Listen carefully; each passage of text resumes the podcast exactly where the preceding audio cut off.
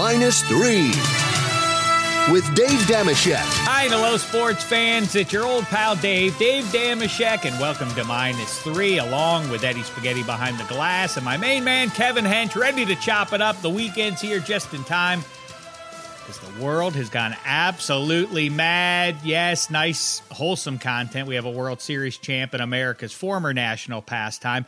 Muzzle tov to the Atlanta Braves. Meantime, a carpenter may not be allowed to blame his tools, but NBA superstars are blaming the ball for their collective tepid start to the season. Sidney Crosby has COVID. That takes us to pro football, the craziest week maybe ever in pro football. Saquon has it.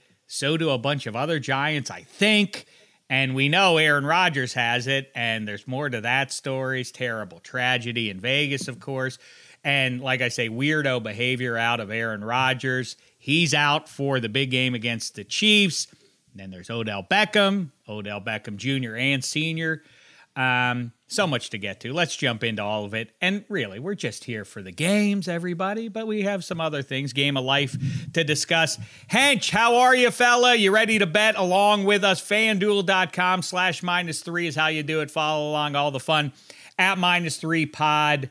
Hench, where shall we begin? I mean, we could go on for the next 17 hours. It's, incre- it's incredible. And Eddie Spaghetti's giving us a hard out today. So, so this, this might end uh, like the old um, politically incorrect on ABC. I always like the way they just would go, I just keep talking. We're going to do a jib shot and pull out while you guys are talking because our time is up. That's what Spaghetti's going to do to us mid sentence today. He's going to say, You're done.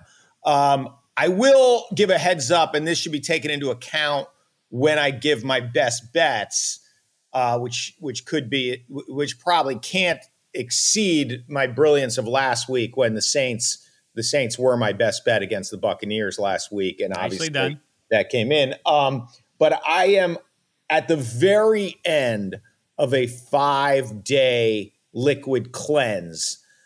So I might not be thinking straight. I've had I've had virtually no calories for five days. Um, self-imposed squid game misery. Uh, just because every once in a while you got to reset your system. Oh, I was gonna. I uh, you blame Squid Games. I thought you were gonna blame your new Hollywood girlfriend Shailene Woodley with her holistic methods for goodness knows what. What the hell are you doing five days of liquid cleanse for? Who told because you to do I, that? Because I'm too weak to do the ten day cleanse I used to do. You gotta you gotta give your body a break. Like with the, the overabundance, you know, we have so much food and we eat too much of it. I mean, look at spaghetti I'm not lying. Um, but uh, Spaghetti looks at Spaghetti and he says, "Yes, seconds." it's got to stay on brand. Yeah. But anyway, so I might not be thinking straight, but I feel like this this weekend's games there are some layups. Oh my God, are there some easy? I kind of feel the same way here, and we have, like I say, we get well you know what how should we do it should we do our best bets and then we can get hench's thoughts on odell junior and senior baker mayfield who let's by do the that way, please what? All right, I go. Well, yeah, do the best bets first. Up. You know, we'll do is we'll do. You know, we'll pretend like this is a well produced show, and we'll we'll start with best bets, and then we can go into tangents about what NFL stories are right. informing our best bets, starting with um, my. You're just jumping bet. in. You're just jumping in. I, I I like to say before we actually do the our actual best bets. I like to point out some ones that have intrigued me at least. Can I do that? Is that all right? It's you sort of whatever you want. It's an appetizer. It's an hors okay. d'oeuvre before we get to the main course. Although Mr. last week you liquid were too, cleanse. You were too chicken shit to join me in saying your Steelers were going to win that game. I was, but I also was correct in warning everybody that college kids after a big game that is a you should look at the red flag that is there. I told you, I gave me no pleasure to say watch out for the U coming into Pittsburgh to play the now ranked or then ranked Pitt Panthers, yep. and we saw what happened there. And that, that money line must have been a nice payout. Uh, yeah, it was nine and, a half. I, I, I admit, I did say you cannot. I said laying nine and a half the week after a big win, a signature win for Pitt was bad. As far as that goes, it brings me to this one, which is Michigan State, fresh off the big win against the in state rival, Michigan Wolverines, now being in, at least for now, the Final Four mix. Michigan State going to West Lafayette to play a decent, not gangbusters, but not atrocious Purdue Boilermakers team. They're only given two and a half. That's a fishy line to me. And when the line is fishy, take the side that you think ain't uh, ain't given enough points there. I like the Purdue Boilermakers plus two and a half against Sparty there and derailing Michigan State. Things are going to clarify. People like me who are unhappy with where the Final Four is and uh, uh, the perennial genuflection to Alabama specifically and generally to the SEC are once again vexed by where things are. There will be some clarification between now and December 5th when they announce the final Final Four. The other fishy one is the New England Patriots at the Carolina Panthers. The Panthers are not a junk team, and they're plus three and a half at home to who? To Mac Jones? That's weird to me. I'm spooked by it. I'm not going to ultimately make that a best bet, but I am leaning Panthers heavily there. How say you on that one as a uh, a Patriots? It's funny because I was thinking as I was uh, looking at that line, I'm like, I'm I'm going to be the Sheck in this conversation because like last week I was like, Steelers are going to beat the Browns, and you were like, I, I'm too nervous. I can't I can't even address it. And then I said like this week I looked at that line and I'm like, um, I want to believe in the Patriots. I, you know, I, I felt like they actually, their two huge runs both got called back on holding penalties against the Chargers. They could have blown out the Chargers last week. Hmm. That, that, game could have been a blowout. And I'm like, maybe they're good. And Simmons and I have been talking each other up. Like, I think we're going to the Super Bowl. And then I, looked at, then I looked at that line and I was like, oh, I'm too nervous to pick the Patriots. But Sheck is going to convince me a la me telling Sheck last week, no, my team's going to win easily. And now you're telling me that line's wrong in the wrong direction. No, well, right. That's why I that's why I will take the Patriots because that doesn't that line doesn't make sense to me, and I've learned enough over the years that when it doesn't look way. right, go okay, right. Interesting. interesting. What you're what you rationally think is wrong if the number appears to be that off. So I'm taking the Patriots, given three and a half in Charlotte, North Carolina. We also will get to the Vikes and the Ravens, the Packers and the Chiefs, of course, uh, Browns and Bungles in a big battle for Ohio. But Hench, kick us off. Best bets. Here we go. Okay, this is gonna like last week I liked your Steelers, and this week this is gonna this is gonna bum spaghetti out. But I love his Giants. I love his Giants against the Raiders. I I mean spaghetti. Poor spaghetti's like, you're insane. Um, look, it's obviously just a colossal bummer fest out in Vegas right now, despite sitting in first place. And, you know, preparation, uh, being ready to play, like eventually this nightmare of off-field stuff has to catch up to the Raiders. They're they're just they're not talented enough to just keep overcoming these insane, terrible stories. And I think this is the week that it starts, that the crater starts. When the Raiders crater, they're going to crater hard, and it's going to it's going to be a month of losses. And I and I think it starts this week with the Giants.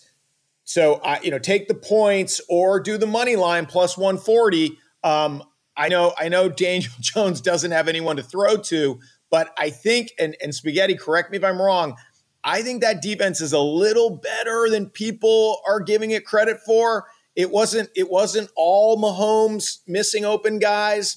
They were they, covered. They played. They played pretty good on national TV on Monday Night Football. I mean, it, it's yeah. Mahomes definitely going through. Some people are saying like mechanical issues, and yeah, there's a massive drop off from the Kelce Hill talent level to their next best receiving options. Uh, they, they they're just rotating through running backs, and also I would also like Kelce isn't saying talking about that yet uh, as well. But the Giants defense was really good last year. Uh, Patrick Graham's defense kind of fell off this year uh, as far as the bet goes, I mean, Daniel Jones. Love I, it. love it. I think Daniel Jones and Jason Garrett both had their collectively worst games versus the Chiefs. Uh, if Jones was better or Garrett called more intriguing play options, I think the Giants could have won the game. The Giants really shot themselves in the foot. Like that Wait, game was. Spaghetti, hold on, hold on a second. You don't you don't love the two yard out on third and four? I mean, You don't it's just love throwing don't short of sticks. wedging, wedging a low percentage pass. Like th- that fucking play inside the 10 is uh, you know, obviously Jason Garrett doesn't draw it up for Sterling Shepard to be short of the marker, but like that play should be has to be both a super high percentage pass and beyond the marker. They turned that play into a low percentage pass that they completed two yards short of the marker. Like, I mean, I, I can't imagine how your head was exploding. Everything's Uh, underneath, everything's short of the sticks, and I get it. It's like your offensive line. None, none of the starters are playing, so I understand that aspect. You want to get the ball out quickly, but like throwing it short, four yards short of the mark, it doesn't make any sense. Having half your weapons out, Saquon out, Golladay out, your big on your receiver. It's uh, I I don't have the faith in Daniel Jones playing the way he did Monday Night Football to. But you know what's interesting about that game? Like, it, you know, and they and it was like you called it. You sent the text, you know, early in the game. You're like, they're, they're going to lose a close game. You know, they're gonna they're gonna beat the spread and they're going to lose. And like, I think we all felt that way. It was sort of the least intriguing close game in a lot. Like, you're like, there's no intrigue in a tie game. We all know exactly what's oh, going to. I, I really uh, listen. I, you know, I've been down on the Chiefs since summer, but um, I really thought that they were in some jeopardy in that game. And you know, something that gets covered up is you know Mahomes threw a couple more passes that could have been picked. One actually was picked, and then there was the offsides that over. The other one was he got strip sacked in a big spot, you know, in the red zone. You know, they turn that game over, then the Giants do win the game. So the assumption again, we continue to ride on, well, it's Patrick Mahomes, they'll turn it around, but Spaghetti touches on something too. Teams have figured out now how to take away Travis Kelce. So now, once you have that solved, now it's about Tyreek Hill. They have no run game. And the other thing is, too, everybody bemoans, especially when it's your team, those underneath passes short of the sticks. But in the copycat league, everybody is now playing a defense, which is you're not going to kill us with the big play. That's what that's what we're preventing against. We're dropping our safeties to keep you from from hitting a home run, and then this leads to get the ball into playmakers' hands and let them try to make a play. That ball from Danny Dimes wasn't ideal on that one short of the sticks, but.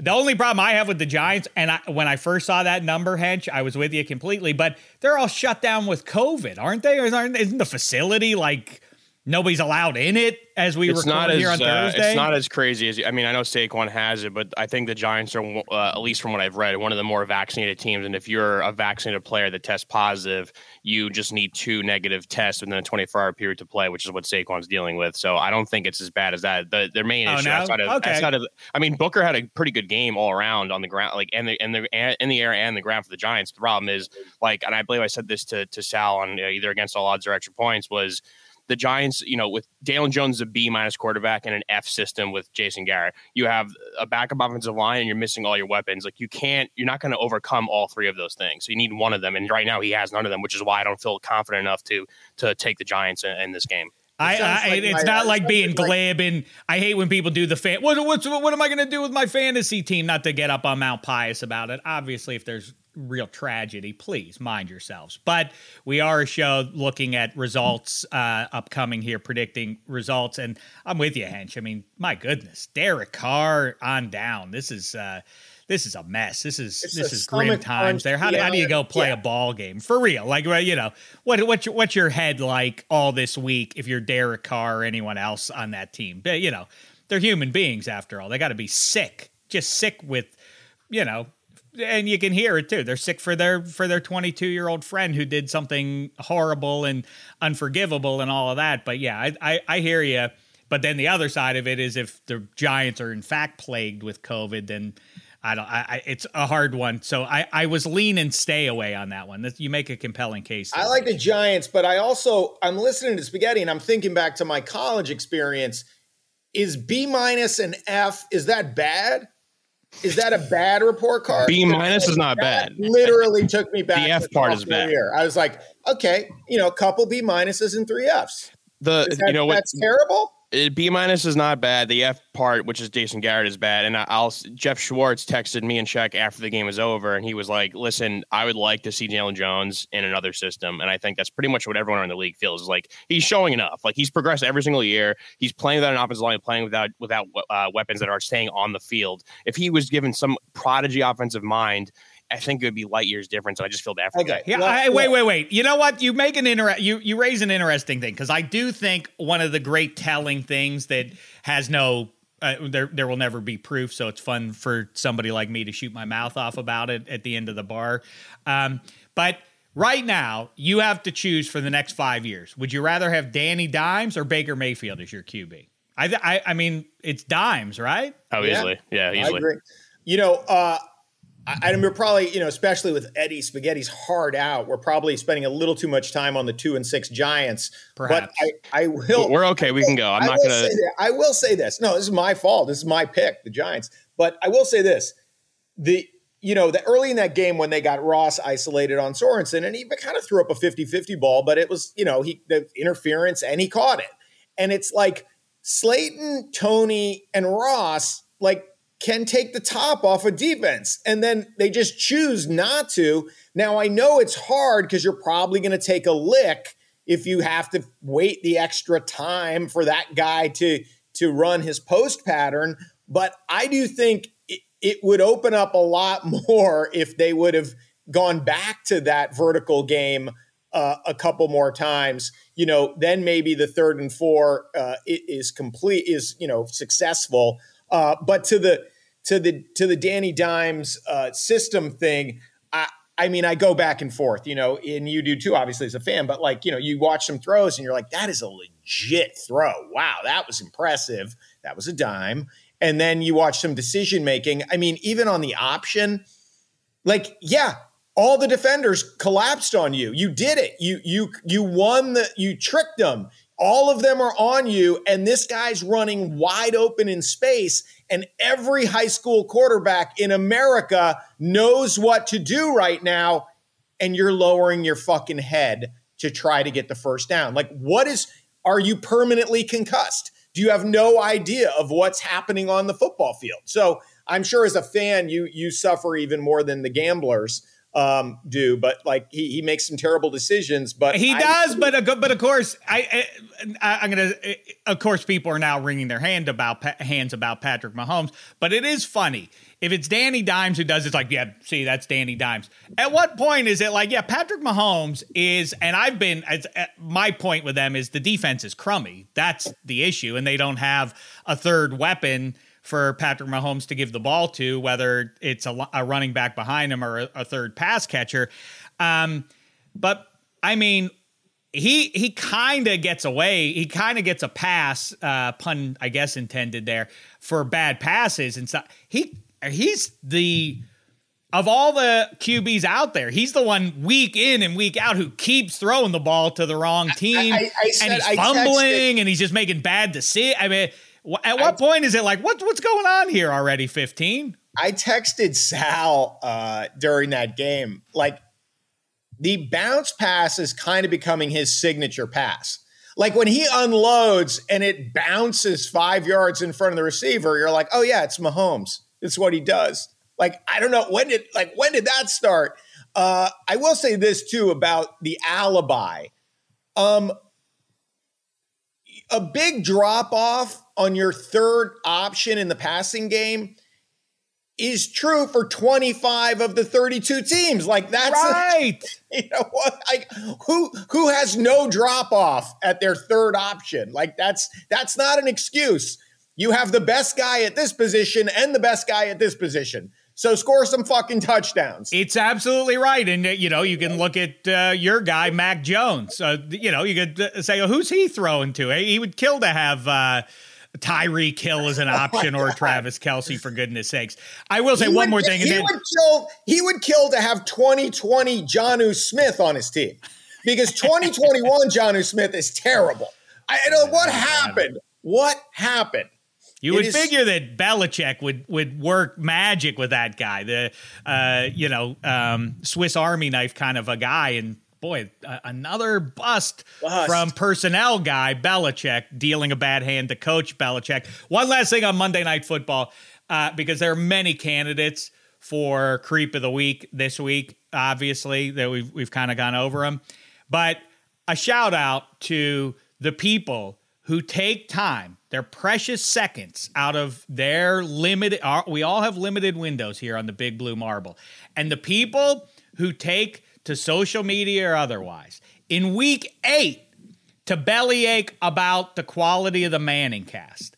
I'm not into it. Now, listen, if it's week one and you want to dip your toe into those alternative waters instead of the traditional broadcast, and it ain't for you, so be it. If you even are vain enough that you feel like your opinion on that matters, share it in week one, maybe week two. I'll, I'll you know, whatever. Ah, too much. They don't focus on the game enough. They they play too much grab ass for my hardo tastes and otherwise. I can't hear the crowd. Okay, it's week eight.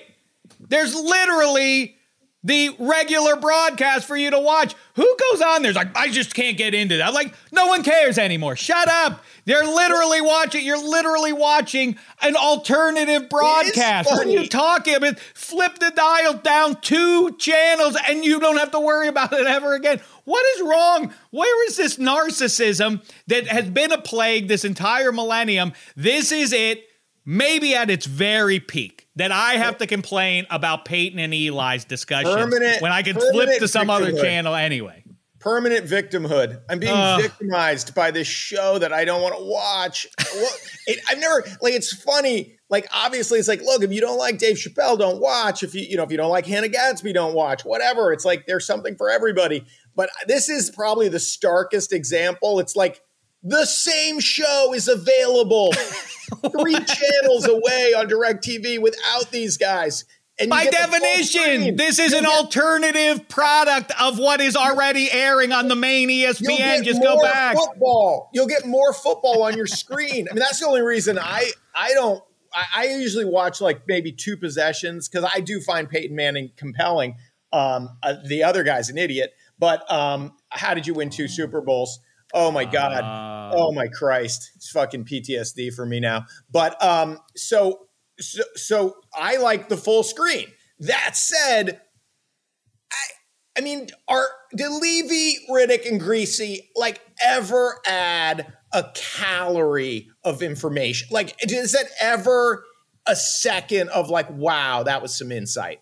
I mean, here's like the best way to watch football if you're worried about your time on the big blue marble is obviously to tape games and watch the plays. Just blow through. Like when you're an hour behind on an NFL game and you can just go through that like that, you're in the hurry up offense. You're in the viewer hurry up offense. You are going snap to snap to snap. Now, you know, occasionally, sadly, very occasionally, you you end up with a Tony Romo who it's like if you're not listening between snaps, your experience is being diminished. Like with most people calling games, your experience is being enhanced by not listening to the football experts talk about football. Romo points out the contrast between someone who's doing actual analysis in the game. Um, and it's weird because I I find I float away. I can't tell who's talking, Griese or Riddick. Like I just can't. I don't know. It's like Laurel and Riddick, Yanni. Riddick is the one who uses football as an adjective more than any other human being ever has. This is a good football player in a good football game, and on this football team, he needs to make a football play if this football team wants to succeed this football season. But but there was a there was an amazing one at the end. And again, these are these are the greatest football minds in the world. That's how you would get selected for this Right, job. exactly. No, no, you are the pinnacle. You are you, and and it's it's late in that game. I think I think Giants have the ball and it's inside the final minute. The clock is stopped and they have a false start. And and one of them says that's going to be a 10 second runoff and it just sits there for a second. I'm I'm at home going, the clock is stopped. I'm pretty sure it's not a 10 second runoff. But of course you do that thing where it's like, well, who the fuck am I to argue with the greatest football mind of his generation? Because who else would have this job on Monday Night Football if he doesn't know every single detail the way Romo does on CBS? Obviously, the, oh gosh, I must have missed a rule change in the offseason. This also constitutes a runoff when the clock is stopped. No, he's just completely fucking wrong. Uh, and then they just move on, just moving right along. What uh, is the most? Here's how they're making decisions more and more. What's the most down the middle choice we could make in terms of broadcaster? That's it. What what is not what gives us the least risk of offending uh, the extremes yes. at, at either is, end? That's it. Us, and this is yes. what the result is. This what is it. gives us the least risk of offending or informing, informing right. the viewer of anything. What? Okay. What what is the, what are the emptiest calories we can possibly provide to the viewer which is why you, i mean it's funny you, you've arrived at this solution check which is obviously like um okay so if i want to watch the alternate broadcast and get peyton manning's insight about like i mean really granular details about like what the plays are called and what the guys are supposed to be doing and why that guy you know, flattened out his route. Like Manning is a cyborg. Now, if I want to get that, I have to have my game screen shrunk and I have to listen to him yuck it up with Michael Strahan. Like, I like it, I get it. I get what the critic is saying. Like, I, but you're sitting there going, like, hey, geniuses, why don't you put this guy who knows everything about football the way Romo does in my Monday night football booth? Can I just have Peyton Manning's insight about football and a full screen broadcast of my game? Well, listen, I'm not going to watch, I won't be watching uh, Pay and E on Monday night because my team is playing host on Monday night football. I will I will want to hear the crowd noise and everything else. The belly acres.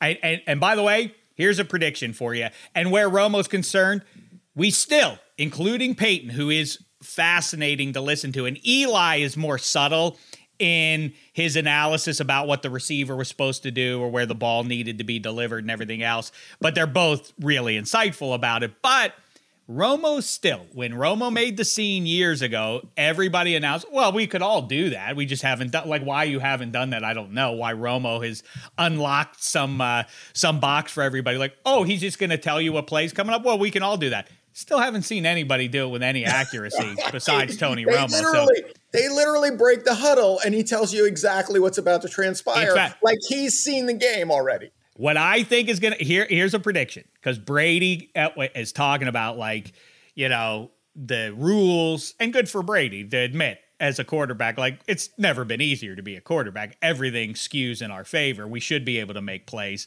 um, given the, the the existing rules. But I bet you, if you hook to, Tom Brady up to a lie detector, doesn't make this actually true, but in his heart, I think he thinks this is true. I bet you he feels like. I said a little bit too much when I was talking to Peyton and Eli, and that's why the Saints beat me. I told them something that Sean Payton used against me on Sunday. And I think that just like it goes all across the board, like you're just Baker Mayfield is now getting closer and closer to being the latest victim of just don't say anything because it's not worth opening your yap, especially if you're the quarterback. Just don't say anything because it's going to offend somebody or it's going to be bulletin board material and it'll be used against me. I bet you Brady feels like I shouldn't have gone on Peyton's show because that screwed me up against the Saints. And now well, Josh that's Allen the, did it. That's the uh, Belichick press conference lesson. There's I bet you that's zero right. upside. There is zero upside. On to Cincinnati. Next question. On to Cincinnati. What what's in it for me? Right. Um, hey, that's a good transition. On to the next best bet. Go. Not not really a good transition, but you did a pretty I'm going to pretend it's a good transition. Good for you. Okay. Good for you. Okay. Tell me how I got a couple of teasers. I liquid cleanse, liquid cleanse I, for five days. Who does? Maybe days. maybe I'm, like for I'm eight hours like, or something. I am I am I'm uh, Hanks in Act Two of Castaway. I'm gonna start talking to volleyballs. Uh, so, your wife. Yeah. Hench, I'll do it with you because I'm getting my tooth fixed later, so I'm going to need the liquid diet. It'll probably do do me some wonders. Oh, I'll stand yeah, in solidarity you with you. probably you could probably get down to 250 if you do the liquid diet. Um, My name's so, not Wilson; it's Heather, and we've been yeah. married for 20 years. You jackass. Uh, oh man, Squid Game that was rough. between the between the no calories and the Squid Game, I'm like, I at night I would just lie down hungry, but with this churning indigestion as my my stomach's like hey uh usually we've got some food in here to digest. So my stomach doing backflips with just churning acid and then my head doing backflips with like late stage capitalism squid game what's it all about which is just a nightmare. Well, you impose the liquid nonsense on yourself. I, I can't. I, I, don't pity look, you on that look, front. I'm gonna. I'm gonna come out of this stronger. I'm gonna. Okay. I'm gonna emerge stronger. Now, the, now Good. I've already made some of these bets, so we'll see if I if I really emerge stronger Sunday in my near hallucinatory state. Uh, okay. I just feel like this schedule, this this week of games. I know teasers are stupid, and I know the Bengals killed everyone last week, but Tell me how this does not cash. The Vikings are awful. The Vikings are terrible. Mm. That mo- that that Sunday night game, uh, I, I, I could like Cooper Rush. Like, what's happening? You can't run the ball. You can't throw the ball. So Vikings getting six. Okay, maybe that number seems a little a little high. Tease that down to a pick 'em. Ravens pick 'em teased with Rams minus one and a half against the Derrick Henry less Titans. Come on, that's easy money, right? Ravens, Rams, two team teaser. Tell me I'm wrong. I like it, but for one game, we don't know what they look like post Derrick Henry. And so, on some level, it's kind of going to be a new offense that the Rams are looking at. You see? Yeah, so, so is Ryan Tannehill going to outscore? He has games. He has stretches of I dominance. I know, I know. Look, I know, that, but Sheck, they're all one game stretches. I know what is like one game. That's what we're doing. We're picking our best bets. Okay, so you don't love that. What about this? I like. I like it very much. Although I'll tell you this, I kind of like the Vikings, and I kind of don't like the Ravens. To talk about something I've been pointing at all summer long. I I just don't buy the Ravens as five and two. Now their schedule sets up that they should be, assuming victory against, they should be probably.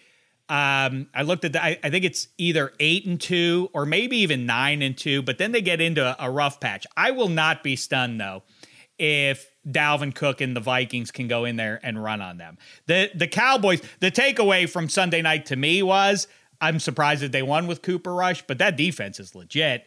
And I just don't think the Ravens defense is that good. First, though, a quick break.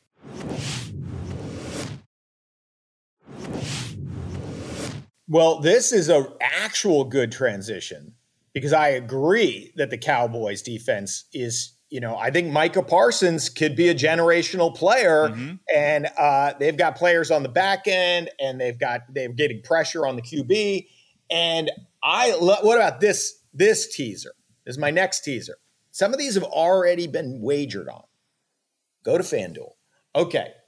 Cowboys, Broncos, tease that down to Cowboys minus four. That is free. So now you're go- now you're golden. And with the Steelers, tease that down. I don't like to, that. Don't do that. Don't. You think the, Bears are going to beat the Steelers? I well, if you're going to tease it, okay. I'm but the Steelers it. giving any pro football team almost a touchdown is too many points, too as much. we saw but, against the Seahawks. So you got so we know the Cowboys are going to beat beat the glove by more than four. That's do we? I mean, if it's Cooper Rush again, how many how many different chapters of good Cooper Rush do you anticipate? They're they're just they're they're they're a supremely talented football team and I, and I'm going to go a step further with with this Cowboys love. If only Sal could be here. Hmm. Cowboys plus 425 to win the, NF, the NFC.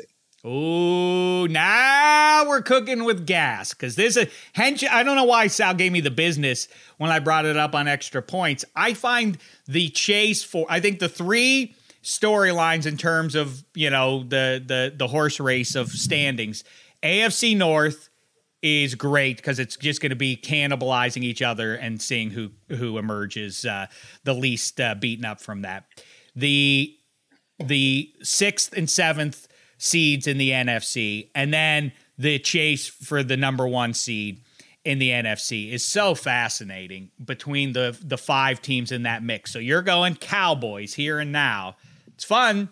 And they're in a bum division. That makes perfect sense. It's not even necessarily, of course, who the best team is. It's who's got the easiest path, and that is the Dallas Cowboys, thanks yeah. to the Eagles and uh, and Washington.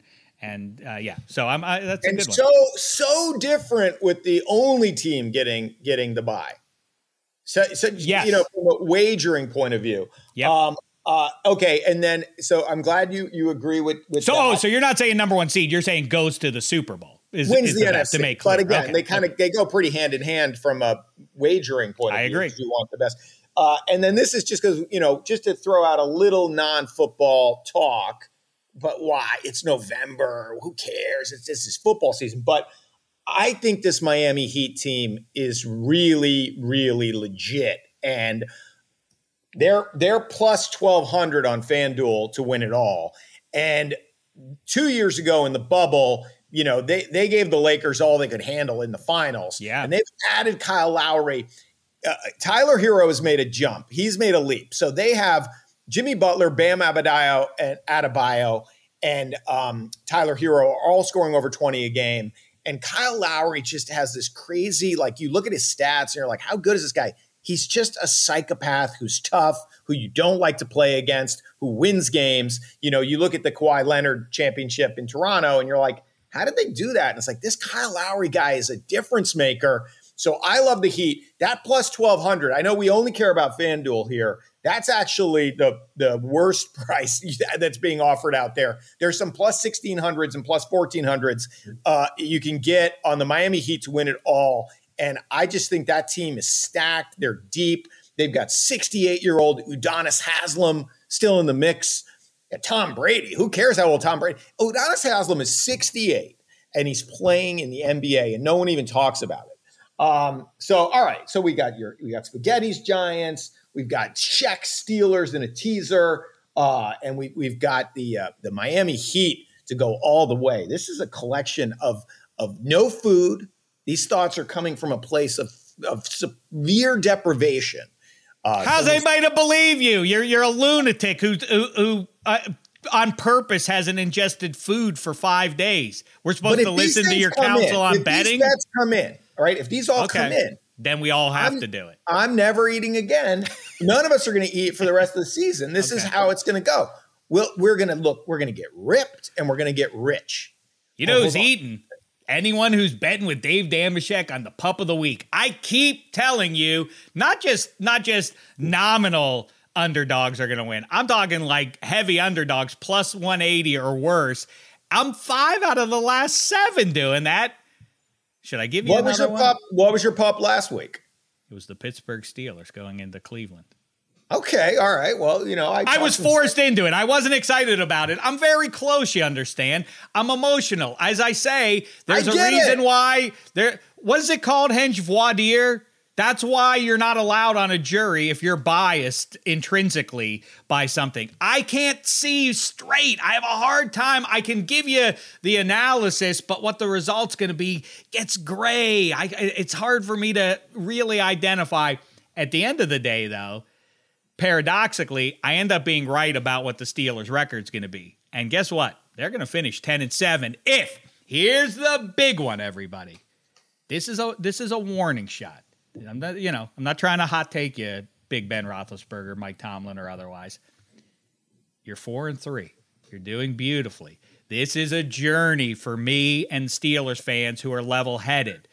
The goal was never it wasn't in March, it wasn't in July, and it isn't now in November to win the Super Bowl. Yes, that would be grand. Let's hope some magical uh, rest of season unfolds. But it's a journey. And if Ben Roethlisberger, in the twilight of his career, with all the doubters out there announcing, let's throw dirt on them in August because they have no shot with that offensive line, and forget in August, how about when they were one and three? Now they sit at four and three. Now they just vanquished everybody's favorite darling team, the Cleveland Browns. They whipped them in Cleveland.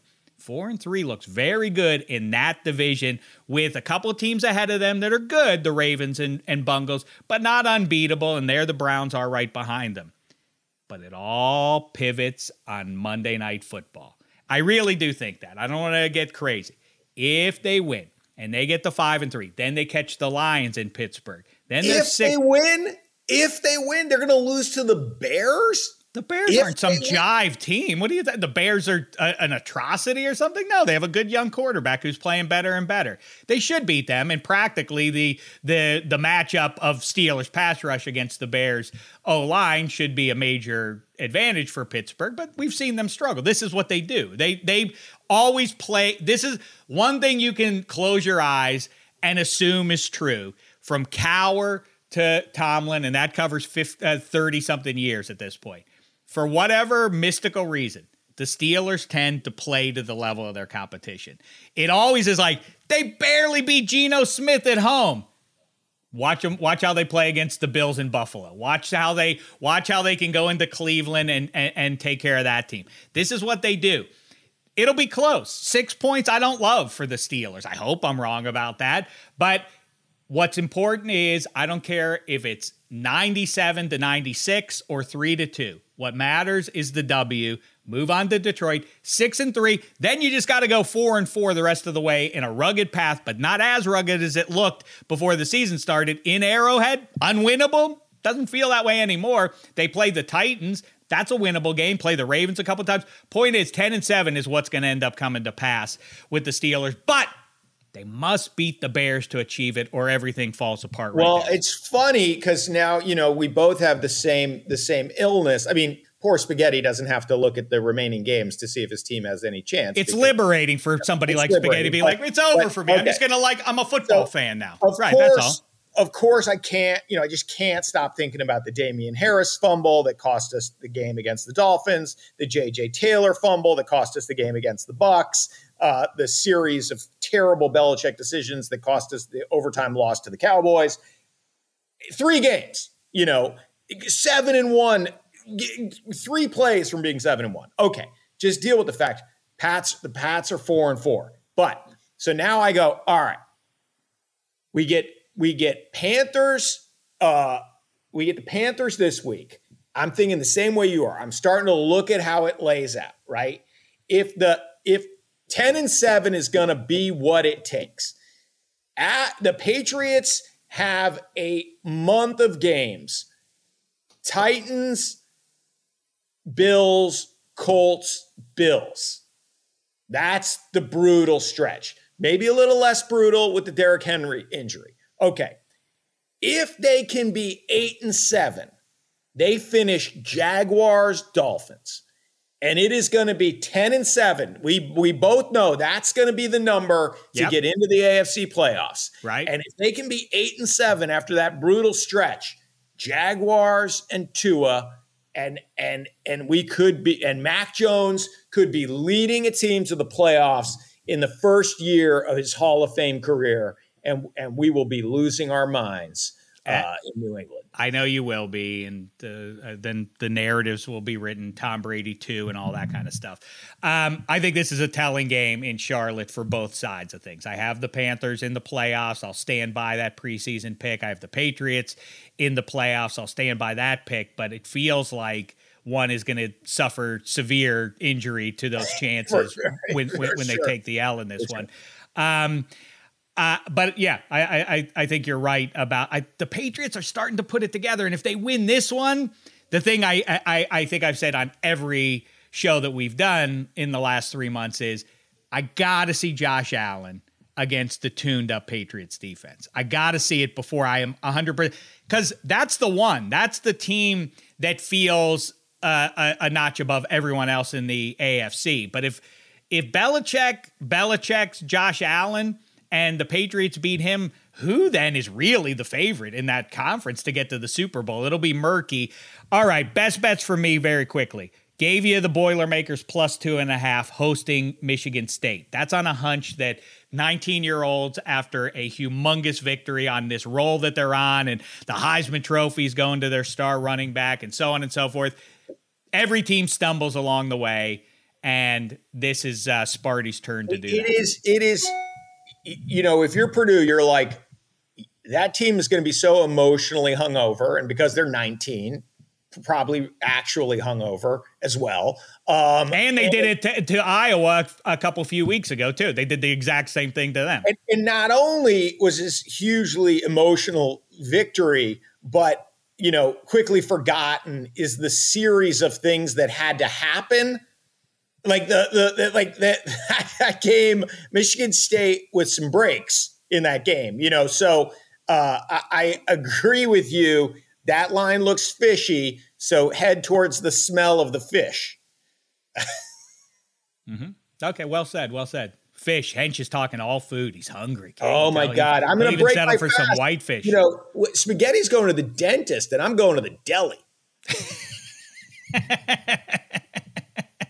I am going to go with tempted to take the Vikes in the Purple Bowl there in Charm okay. City. Like I say, plus six feels like a lot for the Ravens to be giving a, a, anybody, but I'm going to stay away from that one.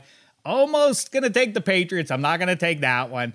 I am going to take Jordan Love's Green Bay Packers. This is still a well-run organization, and unless you assume, and I know I uh, I lead the charge on, you know, Les Snead, the brilliance of Les Snead and Sean McVay, and the philosophy of like, you know eh, eh, you bellyached this summer about the Yankees just giving away future assets to get players that can help them now. Like, yeah, that's how you should do things. That's that's the way to do it. The assumption that you're going to hit the same reason you should go for two to win a game instead of in, in in the clutch instead of overtime because there are a series of things that must happen for it to equal out the risk of one play. The same thing with like drafting. Well, we can kick it down the road or um, eh, eh, or we could try to win right now. But draft picks, what about draft picks? Well, the, it's a crapshoot. If you're good at it, you hit. If you're a good drafting team, you hit on about 58% of your picks. They used the first overall pick, uh, their first overall pick on Jordan Love. Are they just crazy and wrong? Maybe. We don't know because it's a crapshoot, like I say. But I'm going to buy the Gutekunst and Murphy and the rest know what they're doing. Jordan Love is good. He's been there for a year and a half, learning at the knee of one of the all-time greats in Aaron Rodgers. The team in general is good. The team that's not good, the Chiefs, seven and a half. They're they're they're catching seven and a half in Arrowhead. What are we crazy? Because Jordan loves starting his first game. It's not like he's never taken any snaps. I love the stories about Aaron Jones stays after practice on Saturdays to work with him on practical functionality on handoffs and screens and everything else. I think this sets up nicely. The team's going to rally around the kid. They will, I think, win outright, but at minimum, woo. Oh, at minimum, they will they will get past that seven and a half, and then. Uh, an upset, I definitely well, believe. Hold on, hold on. Let's ahead, let's let's chop this up a little bit before is Yeti's going to cut our mics in about eleven minutes. Okay. But but uh, this is a good, you know, because we haven't really gotten into, we haven't discussed. And by the way, obviously, when I insult people, I can tell immediately when you're that you're friends with them by your reaction. So I, am gonna I, I, do want to talk about the supreme narcissist who plays who who sometimes plays quarterback for the for the Packers, but isn't playing quarterback for them this week. Uh, because you said this is a well-run organization. Not according to Yeah, I 12. guess not. Yeah, right. Touche. Number 12, it's not. This guy who's who's been surrounded, he's winning MVP awards. He's going to the NFC Championship game every year. He's got all his endorsement deals. He's living the perfect life he's like, this organization sucks. That's his take. That's his take. He stood at that podium and explained to us how how much better they would have been if they had kept Jordy Nelson's corpse in Green Bay. Like this guy fucking explained football to us at the podium, and you're like, this guy's a prick. Oh my God, talk about a lack of gratitude. What an a-hole. So the events of this week should have come as no surprise to anybody that Aaron Rodgers is is insanely selfish. And what what the events of this week said to me was, I don't think he's acting in those commercials. I think he's actually pissed that other people are getting the Rodgers rate. I think he's mad at Jake from State Farm that working class people are getting his deal because he's a supreme narcissist uh, with with his homeopathic doctor who doesn't want to be part of the social contract, who doesn't want to be part of a team. He just wants to be he wants to be on the Aaron Rodgers team. So I hope you're right because I got to say, week one, when Aaron Rodgers laid that egg against the Saints, when the pack got blown out, Jordan Love came in and moved the ball right down the field. And I was have I mean, even though I was losing by by 70 points to Sal in fantasy because of Aaron Rodgers' game, I was so delighted because I was like, oh, this would be awesome if if Jordan Love is good now. If there's a quarterback, if they trade him now, this would be awesome. So I think like much of, and I know there are Packer fans who who are not too thrilled with number 12 saying, no, hey, uh, not exactly a tourist attraction in Green Bay. This is a shithole. I play in a shithole. You live in a shithole. Fans who've dedicated your lives to me, your town sucks. Also part of his press conference. Well, by the so, way, now that the only, according to Aaron Rodgers, the only attraction in Green Bay is him. So this is really going to ding tourism there, right? Oh my god! Well, we can't so, go see him. He's got the, he's got the plus. We can't go visit him. So so um, I I would love for for Love to to beat the Chiefs, put up big numbers, uh, and and then maybe in his press conference just say like, "Hey, I'm really grateful to this organization for giving me a chance."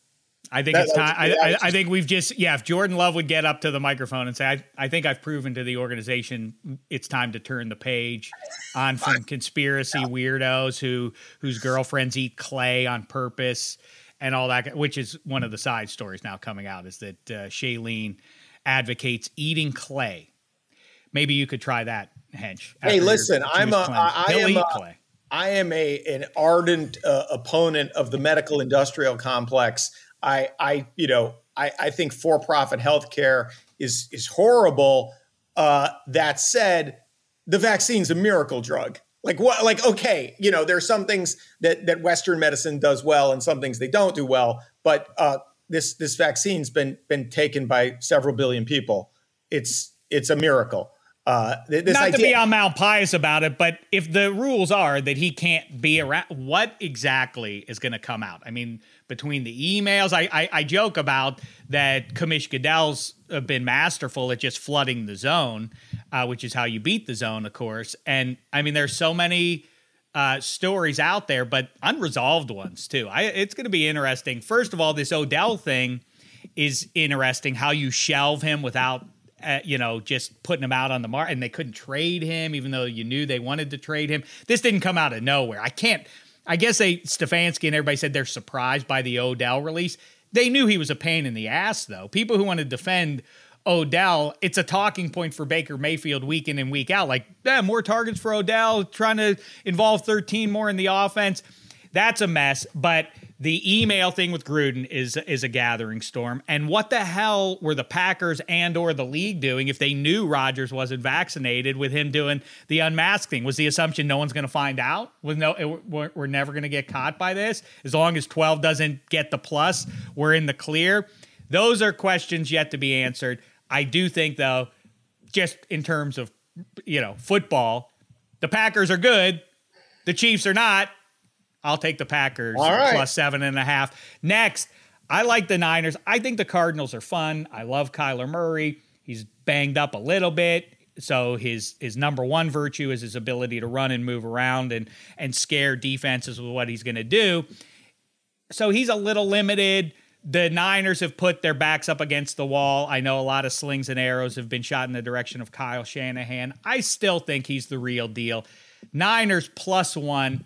I'll take them straight up winner in that one, and I that agree. rounds it out there. And I want to, I, and I, I, I, and and then we have a real race. Although the Rams are probably going to pull away from the division, but I think the Niners are a legit team that's going to be in that mix for uh, for one of the playoff spots over the second half of the season. All right, we're all around it. Green Bay, Kansas City, FanDuel Sportsbook wants to make a big game even bigger. Get in on FanDuel, giving new customers 30 to 1 odds on either team to win. That means you can win $150 on a $5 bet. All you have to do is make a choice Packers or Chiefs. I am on the Packers. You can also do a same game parlay. Do you think Davante Adams gets into the end zone? Make him one leg of that. AJ Dillon gets in the end zone. There's another leg for you. Tyreek Hill, pretty dependable in the department of scoring touchdowns. Bet him. Point is, Do it at FanDuel, the number one sports book in all the land, and for good reason. Fast payouts, great site, and fun bets like the same game parlay. Get in there, and of course, do your pals here at minus three a favor. Do it at fanduel.com and use the promo code minus three, the word minus, the number three. Spaghetti hit it because I do want to get uh, Hench's thoughts on on the Odell uh, v Baker thing, and I I'm stunned that there is such a high percentage of people are like well, you got to side with Odell here. But anyway, spaghetti, hit us. Uh, my best bets, I'm going to do all college football ones here because of the playoff. And since the first week of the playoff rankings have been out, FanDuel did this really cool thing where you could uh, just bet on to make the college football playoff or not. So that's where all my three are. I'll give them to you right now. Uh, my three best bets Cincy to make the playoffs, plus 180. Alabama, no playoff. coming around. Alabama, and I'll tell you why. I'll tell. You, I, I have reasons for all. I'm gonna, but I'm gonna give you all the best. Okay, go ahead. First. Uh, so Cincy to make the playoff is plus 180. Alabama not to make the playoff is plus 128, and Oregon to make the playoff is plus 270. I'm gonna start with the Oregon one because I think that is the easiest thing here, and I feel like I'm a mad scientist who went in the lab, looked at all the schedules. So Oregon's fourth right now if Oregon wins out, which they should, the rest of their schedule is fairly easy. I know they have a game versus they have UW, Wazzu, Oregon State. It, there the committee's not going to put a team in and then remove them for running the table. It doesn't make any sense. So if they're in the four spot now, I don't see them being removed just by simply winning. Um, uh, they're also going to get help by losses. So now if you look at uh, Alabama's schedule, Alabama last game of the year they're at Auburn. So it's a three versus 12 matchup. I think Auburn is, you know, they lost to Penn State, but I think they're a pretty solid team. I think Alabama traveling to them could give them problems. I also think there's a chance that Auburn, uh, that Alabama loses in the SEC championship game to Georgia, who I've been touting since August, and I think Georgia's going to win the whole thing anyway. So they're going to stay number one. I'm not worried about Georgia. They're going to beat Alabama, but I think Alabama could slip up and lose to Auburn, which would pretty much remove them from any playoff competition talk. Now, the other interesting one because the rankings. Um, where the rankings again. They have so Ohio State's five, Cincinnati is six, Michigan is seven, Oklahoma is eight. So what you I think is going to happen is Insane, Michigan. But okay.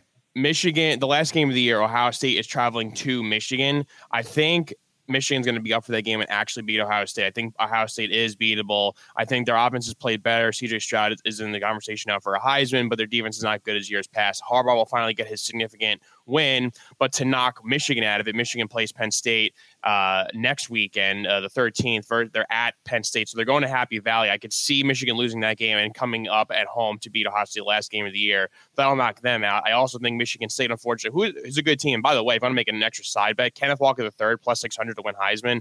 I mean, the guy scored five touchdowns a couple weeks back. Like he's he's as good as it gets at running back. I think all the quarterbacks are kind of just they're just rotating. You have Corral, you have Bryce Young, maybe Howell get back in the mix. I know uh, Kenny Pickett. I don't oh, love any of the. Just want to make lo- sure you say Kenny. I don't. Pickett. I don't love any of the quarterbacks. I think they're kind of cannibalizing each other. I mean, Kenneth Walker's clear cut the best running back in the nation, probably the best offensive player in the nation. And I know it, it's it's going to help his case if Michigan State wins out. I just, but I still think him plus six hundred is a really good bet to make because he's been awesome. Uh, I could see Michigan State losing uh, to Ohio State, and they have another tough game versus Penn State too, which will pretty much knock them out of the playoff. I think the committee is just looking for a reason to remove Michigan State, which then leaves you know your undefeated Cincinnati, which they should run the table, and then you have your undefeated Oklahoma, and I just don't see how a one loss or or even a two loss team is going to leapfrog Oklahoma, who's eighth right now. Uh, who should win the Big 12, no problem. So then your four would be your Cincinnati, Oklahoma, Oregon, like I said, in Georgia. So I think that's the final four. So make all those bets. And now let me say this to you. Do. Let me say this to you. It makes no goddamn sense that the same committee sits around and says Alabama, who lost to Texas A&M, is the second team in the country, but Michigan State, who's undefeated, after they beat Michigan, Michigan we're going to have at seven ahead of undefeated Oklahoma but Michigan State, undefeated in a Power Five, belongs behind one loss Alabama. It makes no goddamn sense. Well, it does. I'm I, can, just you, about, I can tell you why. I'm just about ready to check out on the whole thing because it's such nonsense. This genuflection to Bama makes me sick already. But this is you have they're in a tough something. they're in a tough division. All right, well that's what happens some sometimes to teams. The, the cookie crumbles and you happen to be the second best team in the sport, and guess what? The best team in the sport is in the same division as you. That's a shame, but, but that's uh, that's the way it goes. But Alabama is a better team than Michigan State. Now, if Alabama wins out and they beat Georgia in the SEC title game, they're clearly, you know, they're going to be one or two in the in the playoff, and they're a better team than Michigan State. And they, and there is something to be said about the early season rankings. I know that you, you want to remove that. The preseason polls caused some issues, but no one really thought Michigan State would do what they're doing, and people thought Alabama would be in the conversation. That's what. That's exactly. I, I don't care what people thought was going to happen in August. But your, your once you once you decide we're going to have a playoff, we're going to have a four team playoff or a two team playoff or a 12 team playoff, you've now waived the subjectivity. I like the subjectivity. Your method can't I, work. I always argue work. that I love the old New Year's Day thing where all hash was settled on one day and then you subjectively kind of agreed – everybody got to put their heads together like all right we all know this is the best team. They're number one. It worked yeah. as effectively as the current system you, does. you and when with this, this, this rubbish about like yeah but we know alabama's better. Like no they lost they, they lost nothing, nothing they are better and you want all undefeateds but the problem is you want all undefeateds then you have to put in teams like utsa or wake forest. So like your system either is not going to work wake out. goes you undefeated have to have a little bit of you, like a brain and understand that like alabama plays in the toughest division they have the most five yeah. stars they're probably the best team and he, no one wants to play Alabama. Like as simple as that. This is the one year, and in the in the recent years where Georgia, you could actually say is is better than than when Alabama. did that become the measure? As I said to Sal yesterday, I say to you, Hench. I mean, like when the Cowboys lost to the Niners, to Steve Young's Niners, and the Niners got to go beat the hell out of the San Diego Chargers. Um, nobody said like so yeah, what's your I mean, final? What's Stan your Humphries, final four? Stan Humphries your, isn't as good as Troy. Just send the Cowboys. What's your the final four then? What's your I'm final four? I'm I don't know yet. I'm just saying. it. I'm reading Spaghetti's comments in the chats. It's fantastic. Uh, I missed that uh, earlier. Uh, the Stafford rumor. Uh, Wait, what? There's a little staff rumor going around that uh, I heard from a uh, ultra reliable source that the injury he has is a lot worse than what's been said, and his, his him playing this weekend is in jeopardy. What? That's why. Oh boy. Well, that one's already that bet's already in. I'll, the other I'll, inhabitant of that stadium, Chargers, are on the road in Philadelphia. That's one more best bet for you. Uh, Bolts minus two against the fraudulent Eagles. I, the, the Chargers got to get back on track. This is where they do it. Hench, your thoughts on Odell? Okay. Then we wrap it up. So, okay. So uh, Mike Tannenbaum was on ESPN uh, and again, I made probably a personal friend of yours. I don't, you know, but he, so he gives this, he's, he's impassioned. He's impassioned about his idea. And he says, he's like, the Packers, the Packers should trade for Odell Beckham right now. The Packers should get this guy. And, and then in the next breath, he goes, and the Browns should do it because statistically, they're way better off when he's not on the field. I'm like, hey, uh, you should acquire this guy who the statistics have proven hurts your team while he's on the field. So it's like, yeah, apparently, apparently the guy has no value. If you know, and and this is this might be why uh, Baker is looking elsewhere. What when Odell happens to get open on a play, uh, he, he's he does maybe the guy doesn't help your team. You know, I mean, I don't really. It's it's not like you don't have plus minus like hockey and basketball, but obviously there are some analytics that go, yeah, it's not a it's not a good percentage play to throw to this guy. Uh, therefore, we're going to move on. And so the funny part of Tannenbaum's suggestion is, why would anybody want to pick him up? By the way, you know, you just say something about Rodgers with you know, or whoever with uh, Green Bay getting Odell, but it's funny um, that the Packers probably Gutekunst, ironically, is rooting. You know, I mean, they want to have the number one seed, but part of him has to be thinking like, we don't want Jordan Love to be awesome right now because we want Aaron Rodgers' trade value to stay where it is as an MVP level kind of a difference maker. And if he is diminished by Jordan Love being great, are we still going to get the same return this offseason we try to deal him over to Denver or Vegas or otherwise. Um, the only ba- thing, I'd say the only thing, given how how good Rodgers is, how good he has been, the only thing that could hurt Rodgers' trade value would be a Clay overdose. If he overdoses on Clay right before the playoffs, his stock's going to go down. And I say uh, this, I say this as somebody who would shove a fistful of clay in his mouth right now because I'm so fucking hungry. All right, go eat a clay sandwich. But I'll say this, I, you know, Pittsburgh uh, based sports fans may not like me saying it, but I one thing I, I'm pretty consistent on. I think Baker Mayfield is a pain in the ass, and I don't like him because I root for a different team in that division. But if I were a Cleveland sports fan, man, would I love him. He's awesome. I know it's funny now to look at him jumping up in the late stages of the fourth quarter against the Steelers in the middle of a drive and he gets shoved out of bounds and he jumps up and he's uh, pumping his arm and all that crap. And now it's it's it's a punchline. But what if he throws a game-winning touchdown pass there? You know, he's out there with one arm to begin with and everything else. It's what I said, the calculated risk of him I don't know how he convinced Stefanski. I think that's another matter. And I don't love the way he actually throws a ball, Baker Mayfield, but yeah. I do love the moxie and all that stuff. I would be so jazzed if that guy was my quarterback, except you're, for so the way he QBs. Saying, you're giving him, you're saying he has one good arm. I would say more so Venus. Pretty good. More, I think he's more Venus de Milo. I'm not sure either of those arms is particularly effective. Uh, by the way, what was that final? 15 10? 15 10, that's right. 15 10. Okay. So in the lead up to that game, you know, Mayfield, I, you know, was like, hey, fans, hey, fans, we're going to need you. We're going to need you big time. This is, we're calling on you. And the fans are like, yeah, we're going to need you. Like 10 points is not going to get it done. We'll, we will cheer. Here are the things we will cheer for first downs, touchdowns. You provide us. We can't just fucking sit here and cheer all day while you guys punt the ball. And what, like, like he's like, come on, fans. Yeah, okay, it, it, move the chains.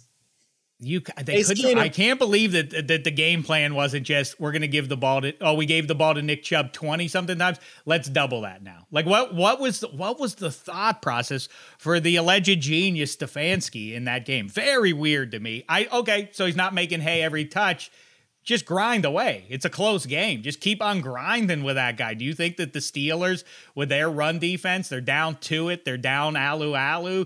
Cam Heyward alone is just gonna is just gonna make play after play. By the way, Hall of Fame. We keep having that discussion, but Cam Heyward, my my goodness, what a what what dominance we see out of him. Okay, listen. All right, here we go now, everybody. It's time for a oft ignored subject here. We'll get to it, but we're in the midst of football and everything else. But the puck never strays too far from our minds or our hearts here on minus three. Sidney Crosby, Jack Eichel on the mood. Take it away, spaghetti and meatballs.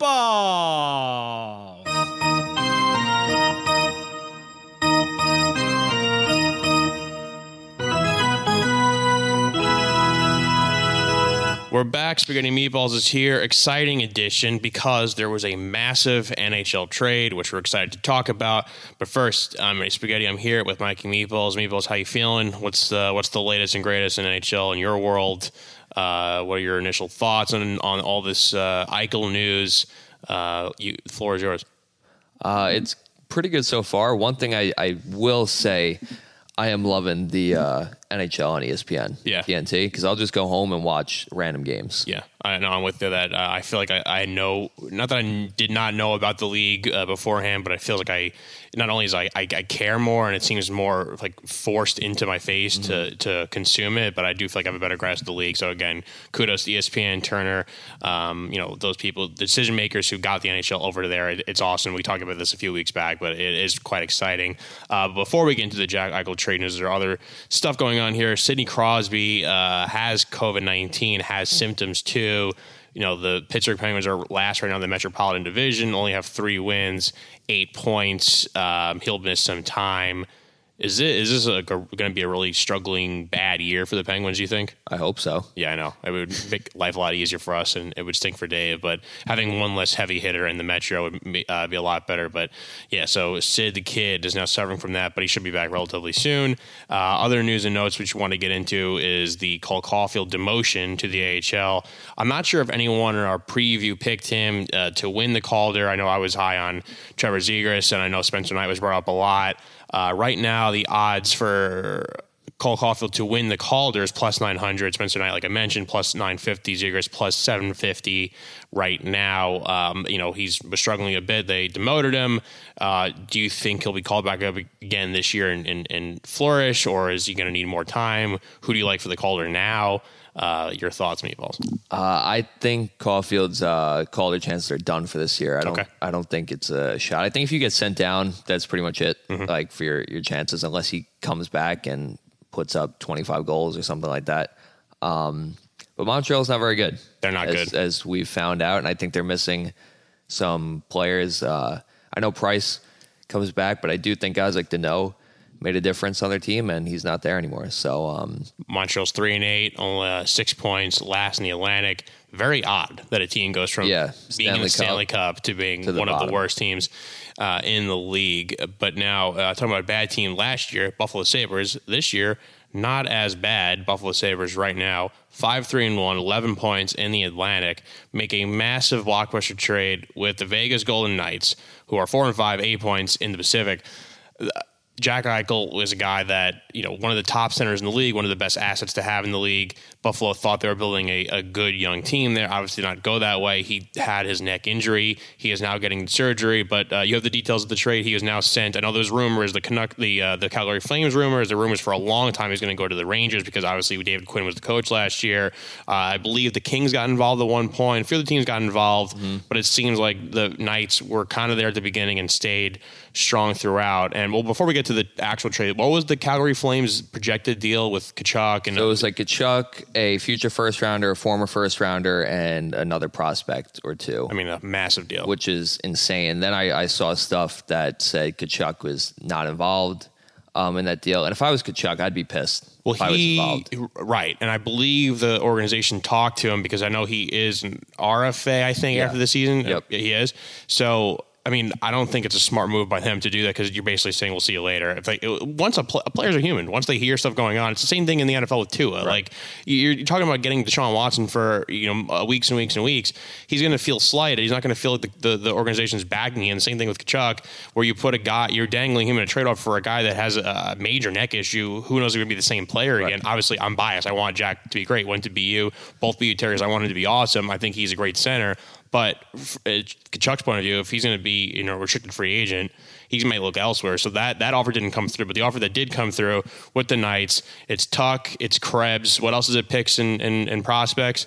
Uh, yeah, it's a first round pick um, from this year, right? Mm-hmm. And then next year, uh, I think, right? Or The is it- trade I have right here is good, good podcasting by us. The, Yeah, I know. The trade is Jack Eichel and a conditional pick from the Sabres in exchange for Alex Tuch, Peyton Krebs, and two conditional picks. Now, the bigger issue with this trade, both sides have a player who's injured. Eichel, as I mentioned, neck surgery. It looks like he's going to be back probably after the All Star break, after the Olympics, won't be able to play with Team USA because of this neck surgery. Uh, I believe they said it takes uh, six weeks to skate, and then also a minimum of three months to be cleared for contact. So that's the Eichel stuff. Tuch also uh, had a shoulder surgery this offseason. He's not back until January. Yep. So they are going to get him back. In a way, this trade actually helps the Sabres, who are still kind of fighting for a playoff spot because they're they're actually going to get a player who's going to contribute quicker than than uh, than Eichel would have been back. Plus, they already have Krebs who's, who's going to contribute, but they're going to get two breathing warm bodies in their lineup at a you know in the new year uh, together. So obviously Eichel, it looks like he'll play again this this season, but not uh, as soon. Now, reversely, the Knights, you know, if he comes, if the Knights could kind of tread water, I know they're struggling right now. They're four and five. If they can kind of work their way back up, get in the mix in the Pacific, and then you get an elite number one center like Jack Eichel in your lineup, now all of a sudden you're cooking with gas, and I feel a, you know a lot better about that team than I did before this trade. Uh, FanDuel right now has them to win the Stanley Cup. The Vegas Golden Knights is plus one thousand. Um, the Sabres, I'm not sure if that jumped at all. Let me find the Sabres here for uh, the Sabres are right now at last uh, plus fifteen thousand. Uh, do you think this should, as you're going to tell everyone to hop on fantasy.com slash minus three, bet on the Vegas Golden Knights, does this trade move the needle in that direction for you? How are you feeling about this? Or you think it's just going to be too little too late this season with getting Eichel back so late? Uh, I don't. I don't know. I think. I think Edmonton and Calgary might push that gap pretty far. Um, I still think Vegas is a good team, and I think Sure. if they can they can hang around. Um, once they get on a stretch, they'll be fine. I think. Uh, you know, it's their only you know first nine ten games they've had, but uh, yeah, like you've been saying, if they can tread water and, and be okay, I think they'll be in the mix when Eichel comes back. But in terms of winning that division, Stuff. I think Edmonton or Calgary are going to be. I I do think Edmonton wins that division, like I gave out. Um, but I think the gap's going to be too far for them to win. Yeah, we. This is a division that everyone thought the Oilers would be around. It'd be the Oilers or the Knights, coin flip, right? Yeah. And the Flames kind of came out of nowhere. The Sharks are actually having a pretty good season as well. The Ducks, we thought maybe maybe a year away. They're surprising people right now too with 11 points. So it's a way tougher division than we thought. Uh, the one thing we could pat ourselves in the back for the Kraken are in last place. Again, we did not understand why the the numbers were so high for them to make the playoffs and whatever. But uh, in terms of making the playoffs, the Sabres to make the playoffs this year plus 520 to make it. Do you think this trade will help them come the new year when both Krebs and Tucker in the lineup? Are they going to do enough now to make it? And after a miserable last season, could they make it, or you think it's going to be too tough in that division? Uh, I think it's going to be too tough in that division. I think they'll eventually start to fall off a little bit. The wheels will start to come off. Um, they're a good home team right now, Buffalo. They've been so so on the road, and I think uh, once they start to play more road games and they go on the longer road trips, I think that's kind of when it will start to fall apart for them. I want to be bold. I'm not sure which side I want to take the Sabres plus 520 to make the playoffs, or, you know, I think with the Knights, and I, I, I'm with you too. I thought in this preseason, I liked the Knights a lot, and maybe the bias of me liking Jack Eichel a lot too, but. I could see them if they just tread water, and it's like one of those things with hockey is you get in the dance and no one knows. Like that, it's the only sport you could see an eight seed beat a one seed, and no one really bats an eye at that because that's what happens in playoff hockey.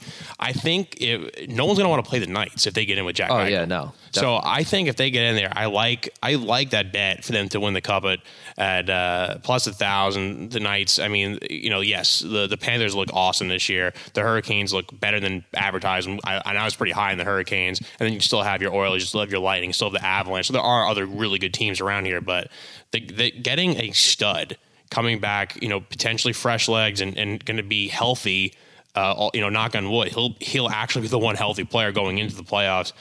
I kind of like the Knights. Uh, you know, to, that that bet is not a bad one. But um, speaking of bets, we'll give you some weekend bets here. Uh, a big slate Friday, Saturday, Sunday, and I'll start with mine quickly. It's it's a very a nauseating game to watch between Seattle and Arizona. Arizona right now has zero wins. Seattle not doing much better, three wins. The Kraken are coming to Arizona to play the Phoenix uh, Phoenix well to play the Arizona Coyotes, and uh, I think they're going to get their first win at home on Saturday. They'll probably be getting a goal and a half. I like them to cover that, and I think Seattle isn't great. And look, Arizona's going to have to win eventually. Why not versus the Kraken at home on a weekend game? So I like the Coyotes to finally have their first victory on Saturday.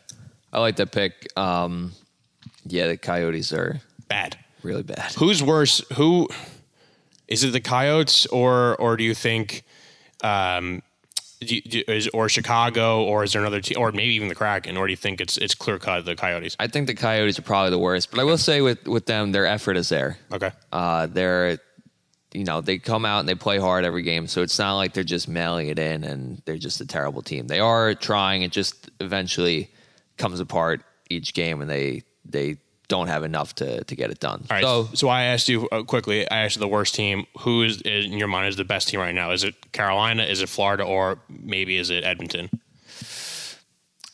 I would say Florida. Okay, I'm going to go Florida. okay, I interesting. think uh, I think the top players in Florida are better than what Carolina has, and I just think um, I don't know. I just I, I think goaltending wise too.